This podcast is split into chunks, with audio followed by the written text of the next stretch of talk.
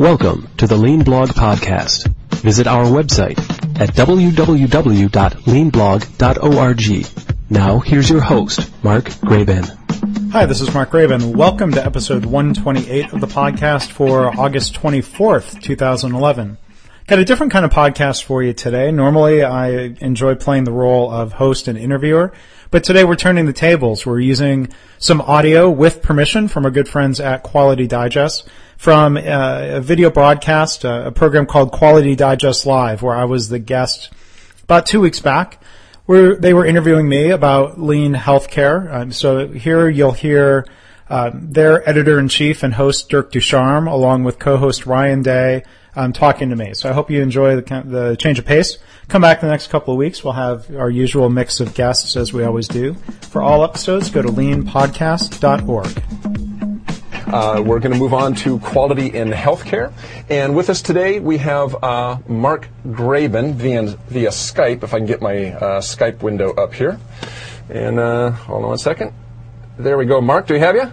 I think so. Hi, Dirk. Awesome. Um, Mark Graban is the author of a Shingo Award winning book, Lean Hospitals, and uh, he's agreed to join us here today on the show to talk about quality in healthcare and what is going on with healthcare quality today uh, and how quality consultants and quality uh, professionals such as Mark, uh, what they're doing behind the scenes in healthcare to make the process work uh, better. Uh, not only, Mark, correct me if I'm wrong, this isn't not only administratively, but also um, the actual patient care itself. Is that right? Yeah, that's true. Um, lean uh, as an improvement methodology uh, is being embraced by people in administrative departments. I mean, a lot of times people might think at looking at um, materials management within a hospital, applying lean methods there. Um, a lot of hospitals started off um, looking at their revenue management cycle and saying if we can uh, send billing out in a less batchy way, we get paid faster. That's worth a lot of money to the hospital. But you also see um, a lot of improvement in clinical areas. Um, I think lean started to take root in healthcare and hospital laboratories, which to some you know, some people's perspective is sort of like a factory. Um, and then it's spread to areas of direct patient care, um, improving processes in emergency rooms and, and ICUs, and, and, having impact on uh, things like waiting time and also um, preventing infections and reducing mortality. Now, in your in, in a recent article that you uh, that you wrote, um, putting the continuous putting the continuous back into healthcare improvement that you wrote with uh, uh, Dr. Uh, Gregory Jacobson, and by doctor we actually mean medical doctor. Right. Um, tell us a little bit about what you covered in that story. You were talking about the use of uh, Kaizen and uh, Kaikaku, I believe. Right. So, um, as, if the word Kaizen wasn't intimidating enough to some people, we throw another word in there sometimes, Kaikaku. Um, quality consultants. Word, uh, uh, continuous improvement. Kaizen is the word that means continuous improvement in, in, in, most translations. Kaikaku is a word that means radical improvement. And um, what, what Greg, what, what, Dr. Jacobson and I wrote about, he's an emergency room physician, um, where they were practicing Kaizen, uh, where he worked um, at Vanderbilt University Medical Center. Um, you know, small, daily, low risk, low cost, local improvements. Um, these were not um, week-long inve- events, and, and a lot of organizations will call these rapid improvement events, which I think is actually a fairly um, apt and descriptive term. Uh, in a lot of places back in manufacturing, these are called Kaizen events, which is, as we've discussed, it's kind of an oxymoron. It's an episodic improvement project with the start and end point. It's really not at all continuous. And, and so we were writing about um, not that events are bad, but let's keep them in perspective and let's make sure that um, we're not only trying to do projects and events, that we also have continuous improvement going on on a, a daily basis. Well, I, I, suppose there's kind of good news, bad news. I mean, it, I, I, suppose the, the, the good news is that healthcare organizations, hospitals, and whatnot are actually trying to embrace these quality techniques, quality methodologies that have been around actually for quite a while and that we're most familiar with in manufacturing. I guess the, the, the downside of it is there's still a lot to learn in terms of, of how to use them properly within that environment.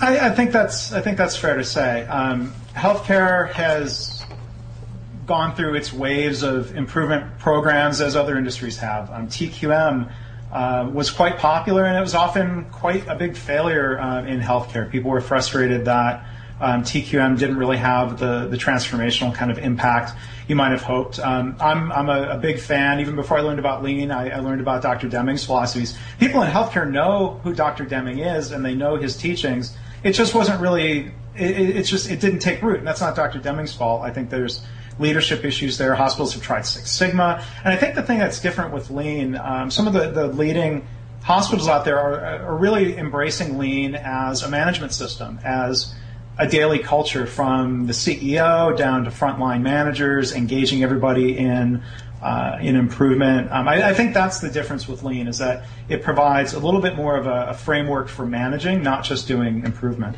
Well, is, is there is there anything that's unique about implementing these type of changes within uh, a healthcare environment. And I, and I got to tell you up front, uh, my wife has been a nurse for a long time. She's been, you know, she's been a floor nurse. She's been a, a, a home health care. Uh, she's uh, now a hospice nurse. Mm-hmm. And I mean, I know from her, I mean, I hear her come home at sometimes different agencies she's worked for and not good words about, mm-hmm. you know, the quality most of these guys have some sort of quality manager or quality, quality person. And it seems to me like this is, seems like a, a, a, more than unusually rough environment to try to, to make changes in, in quality using the methodologies that we, we're familiar with. I mean, is, is that your, yeah. is that your understanding? Um, yeah, and I, I don't mean to paint too broad of a brush, but healthcare has, is traditionally focused on what you might call the technical aspects of work, the clinical elements, you know, your physician training, your nurse training, um, the problems with quality and patient safety in healthcare um, are, are, more often due to problems on the process and system side of things. And that, I think that's where healthcare has just traditionally underinvested in terms of time and resources. You know, a, a, very non-lean factory will still have industrial engineers and process engineers. And people are working on the process. It may be built off of very non-lean assumptions, if you will. Um, hospitals um, just have a lot of, you know, traditionally I've had a lot of very talented, hardworking, caring people all trying their best. And, and I think, you know, quality professionals would realize um, that, that that just that doesn't work. So when you know healthcare professionals get frustrated when they're lectured to do better without being given the time or the methodology or the leadership um, to try to do so, and you know I think that's what we're trying to address with Lean. That's what we're trying to do. What um, Greg and I are working on together uh, with our company KaiNexus, trying to help bring um, tools and, and, coaching and methods to you know not have this just be you know God forbid any sort of slogans. Again, that's something Dr. Deming uh, would have told us not to do. Not just to have the CEO screaming, "We need zero infections." You know, we need to have a method and we need to have a process for getting there. Now, you know, um, in our previous segment, Ryan talked about. Um, um, you know, 10,000 uh, deaths uh, uh, over the past 10 years attributable to to uh, prescription. Prescription drugs. And I'm going to assume that these are probably, I mean, without looking into it, I'm going to make an assumption here based on a bit of experience that uh, some of these are due, doing uh, due to probably I- improper administration of drugs, uh, the wrong patient getting the wrong drug, that kind of stuff. When right. when you're working in a hospital environment, do do these methodologies like like lean and so forth help address those types of issues that directly affect patient care. Absolutely. And if you look at you know, instances, for example, where um, patients in the hospital are giving the wrong medication or the wrong dosage, um, this this can certainly um, be harmful or fatal. If you look at, for example, um, the actor Dennis Quaid, his twins were given an adult dose of a blood thinner. Um, his his kids were in the neonatal ICU, and what happens is you have just a chain of, of a progression of errors um, from the pharmacy and, and the check and the double check didn't happen or didn't work properly. Medications got delivered. Now you've got nurses that are often being put under the gun for saying, well, why didn't you double check the medication? Well, the adult dose was never supposed to have been there because it was a neonatal you know, right, ICU, right. and multiple nurses across the span of 24 hours all administered um, that same dose, um, the wrong dose, and, and, and Quaid's twins um, thankfully survived. There have been other cases um, where, where children have, have died because of this, and um, a lot of it comes down uh, to process. Um, if you look at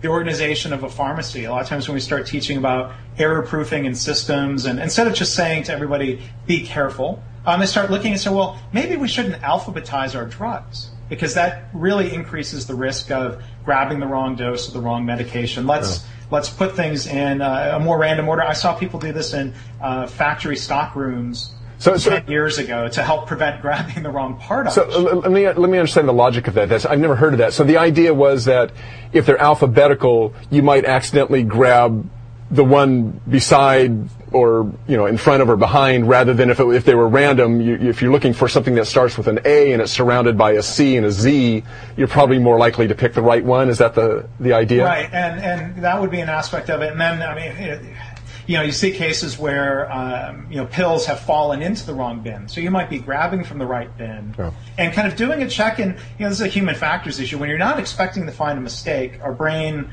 plays tricks on us. So you may be looking at the med and expecting it to say five milligrams when it really says two milligrams. And so just trying to help uh, establish the the process in a way that uh, makes it harder for errors to occur. And, and healthcare uh, has relied far too long on, on, asking highly trained people to just be perfectly careful. Perfect. And the modern patient safety movement, and I think this is where it lines up very well with lean thinking, teaches the simple, I, I think, obvious point that look, we're human. Regardless of how much education we have, uh, we, we make mistakes. We get tired. Um, it might be dark. There might be other human factors involved. We need to have good system design um, to help prevent those errors.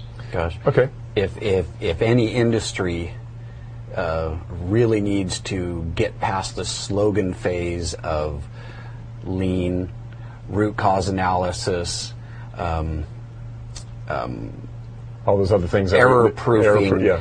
You know, get past the slogans and, and down to it. Yeah. And really apply it. It would be the the healthcare industry. Right.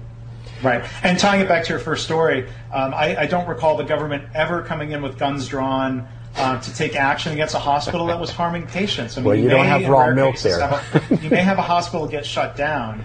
Um, yeah. When you look at the numbers, and, and often these are unknowable numbers, but they're on the scale of 100 to 200,000 people dying in the United States due to preventable medical errors in hospitals, um, preventable hospital-acquired infections. Um, this is this is the scale of this problem really is um, Huge. Really, a really big problem. Well, and, and actually, actually leads me to my to, to my last question uh, before we let you go.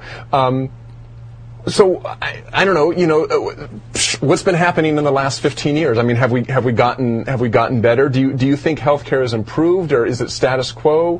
Wh- which way are we moving? It it depends. I mean, right now there are such pockets of excellence within healthcare; it becomes really hard to generalize. Uh, you know, some of these estimates um, in terms of number of people who were harmed and killed in healthcare were published in 1999 by the Institute of Medicine. They took very conservative um, estimates and very conservative extrapolations. Um, Health Affairs published an article a couple of months ago um, that indicated new data is showing that that number may have been underestimated by a factor of two or three. Um, so a lot of people are arguing that on the whole, things are not getting better. Now, the good news part of the story is if you look at hospitals like ThedaCare and Virginia Mason, um, Allegheny Medical Center in Pittsburgh, they've done amazing things in terms of um, reducing mortality after cardiac surgery, um, reducing, uh, in, in Allegheny Medical Center in Pittsburgh, they reduced central line bloodstream infections by 95% using wow, lean wow. methods, and they, they cut mortality um, 100% because that, that is a very um, severe type of infection. Um, you, you, have hospitals uh, doing just great work, um, but I think the the question a lot of us in the quality and, and lean and patient safety movements ask, you know, why isn't this spreading uh, more quickly? There there are, you know, this is not anecdotal data. This is peer reviewed, medical journal published, um, really hard uh, proven data as much as anything you're ever going to find um, in the lean improvement world and it's, it's just kind of a historical pattern. Uh, people in healthcare will say a new proven best practice traditionally takes about 20 years uh, to become accepted throughout the industry, and that, that's a trend and a pattern that goes back um, 100 years. Um, okay. Well, Mark, hey, thanks for uh, thanks for joining us and sharing all that information. Uh, again, this is uh, this has been uh, Mark Graban uh, with us via Skype. Mark is the author of the Shingo Prize-winning book lean hospitals. Uh, well, once again, thank you for joining us uh, for another Friday, and uh, with my uh, my buddy here, Ryan Day, while Mike is on uh, vacation. Thanks for joining us for Quality Digest Live, and we will come back to you next Friday, same time. That's 11 uh, 11 a.m. Pacific, for another great show. Thanks for joining us. Thanks for listening. This has been the Lean Blog Podcast. For lean news and commentary updated daily, visit www.leanblog.org. If you have any questions or comments about this podcast, email mark at leanpodcast at gmail.com.